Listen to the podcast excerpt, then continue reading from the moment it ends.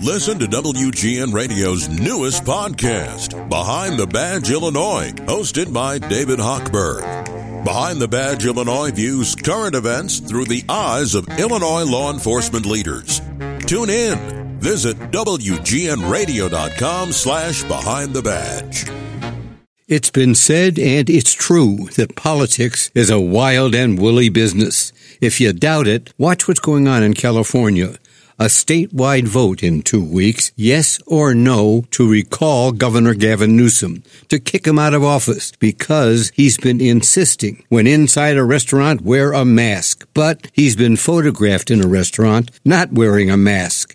And so the media pundits in California are saying it's now quite possible that a recall will be yes. And when Newsom is out, Larry Elder will be in. Larry Elder is a hard right wing radio host, popularly known as the Rush Limbaugh of California. He's a misogynist, contemptuous of women, he says, because they know less than men about economics and current events, and are easy to manipulate.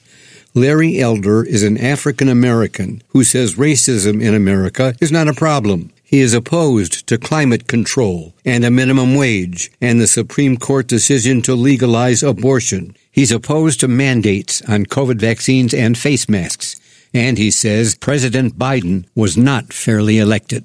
California regulators of campaign financing say Larry Elder is being paid by a purveyor of misinformation and wild conspiracies. Those California pundits are saying Larry Elder has a very good chance next week to become governor. I don't see that happening. But in California, anything can happen, even a Governor Larry Elder, which is something seriously to worry about. I'm Walter Jacobson, and that's my perspective. For more, visit WGNRadio.com or download the WGN Radio app.